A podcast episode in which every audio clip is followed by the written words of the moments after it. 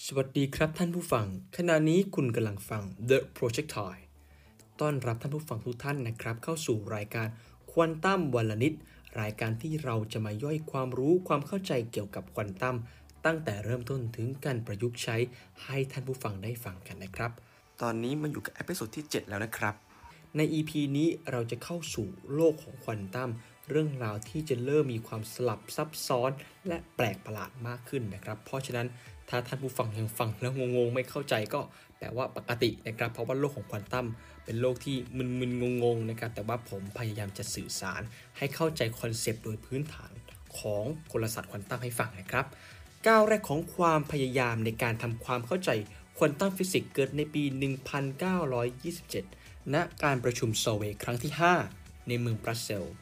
การรวมตัวของนักวิทยาศาสตร์แนวหน้ากว่า 29 คน ผู้ที่ร่วมพัฒนาทฤษฎีควอนตัม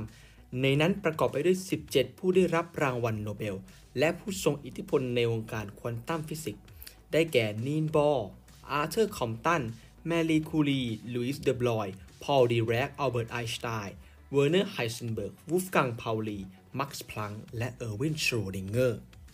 กลุ่มของนักวิทยาศาสตร์นะครับได้แบ่งแนวคิดออกเป็น 2 แนวคิด แนวคิดของไฮเซนเบิร์กเนี่ยพิจารณาว่า ควอนตัมฟิสิกส์เนี่ยมีความน่าเชื่อถือและเป็นทฤษฎีที่ยอมรับได้นะครับ ในขณะที่ไอน์สไตน์คลำหาคำอธิบายว่าเหตุใดกลศาสตร์ควอนตัมถึงใช้งานได้ และในการประชุมนี้เองนะครับ เป็นต้นกำเนิดของวลีอันโด่งดังจากปากของไอน์สไตน์อย่าง พระเจ้าไม่เล่นลูกเต๋าหรอก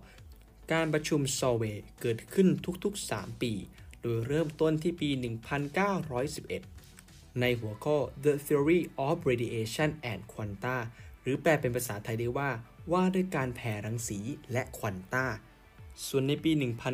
1927 นะครับที่เป็นครั้งสำคัญในครั้งนี้ ก็กล่าวถึงเรื่องราวของอิเล็กตรอน และโฟตอนหรือว่าแสงนั่นเอง การประชุมครั้งล่าสุดนะครับครั้งที่ 27 จัดขึ้นเมื่อปี 2017 นะครับโดยหัวข้อ The Physics of Living Matter Space Time and Information in Biology นั่นเองนะครับทฤษฎีควอนตัมส่วนมากวางรากฐานโดยนีลส์ บอร์ นักฟิสิกส์จากมหาลัยโคเปนเฮเกนในช่วงทศวรรษที่ 1920 พอลดิแรก เวอร์เนอร์ไฮเซนเบิร์ก และเออร์วิน ชโรดิงเกอร์เยือนเดนมาร์กเพื่อที่จะทำงานร่วมกับนีลส์ บอร์และความพยายามในการระดมสมองครั้งนี้นำไปสู่สิ่งที่เรียกว่าการตีความที่โคเปนเฮเกน การตีความนี้เป็นต้นกำเนิดของแนวคิดเกี่ยวกับควอนตัมฟิสิกส์ โดยเชื่อว่าทุกอย่างที่เราทราบเกี่ยวกับพฤติกรรมของระบบทางควอนตัม จะปรากฏไปได้หากปราศจากการวัด การอธิบายระบบจึงถูกจำกัดด้วยฟังก์ชันของความน่าจะเป็น แม้การตีความนี้จะเป็นที่กล่าวถึงในวงกว้าง แต่ก็ไม่ได้ถูกยอมรับโดยทั่วกัน อย่างไรก็ตามยังมีการตีความอีกแบบจากทฤษฎี many world โดยกล่าวสั้นๆนะครับก็คือเป็นผลของเหตุการณ์ต่างๆ จะเกิดขึ้นแตกต่าง ตามผู้สังเกตในโลกนั้น หรือว่าในจักรวาลนั้นๆนะครับ เช่น เหตุการณ์การทดลอง thought experiment หรือว่าการทดลองทางความคิด แมวของโชดิงเกอร์นะครับแมวในกล่อง หากมีจักรวาลหนึ่งที่แมวจะมีโอกาสมีชีวิตอยู่ อีกจักรวาลหนึ่งก็มีโอกาสที่แมวจะตายได้เช่นกันนะครับ อันนี้เป็นตัวอย่าง ผมจะกล่าวใน episode นี้โดยสังเขปนะครับ แล้วก็อาจจะมีการกล่าวถึงในรายละเอียดใน episode ถัดๆไปนะครับ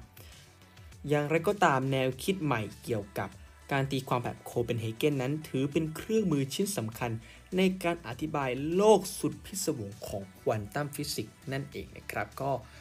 จบไปแล้วนะครับกับเรื่องราวประตูสู่โลกควอนตัมที่แท้จริงนะครับ ในครั้งนี้เราได้เล่าถึงความเป็นมาประวัติศาสตร์ แบบคร่าวๆแบบไม่ได้ลงรายละเอียดลึกมากนะครับ แต่ว่าเป็นเกร็ดความรู้สั้นๆ ให้ท่านผู้ฟังได้ฟัง ส่วนใน episode หน้านั้น เราจะมาอธิบายคอนเซปต์เรื่องใดต่อก็อยากจะให้กด subscribe กดไลค์กดแชร์คลิปของ Channel The Project ตายนะครับแล้วก็สามารถไปติดตาม ทาง Channel ของเราจากช่องทางอื่นๆ เช่น Spotify Apple Podcast Google Podcast ได้นะครับสำหรับวันนี้ขอจากลาแต่เพียงเท่านี้ไปก่อนนะครับ สวัสดีครับ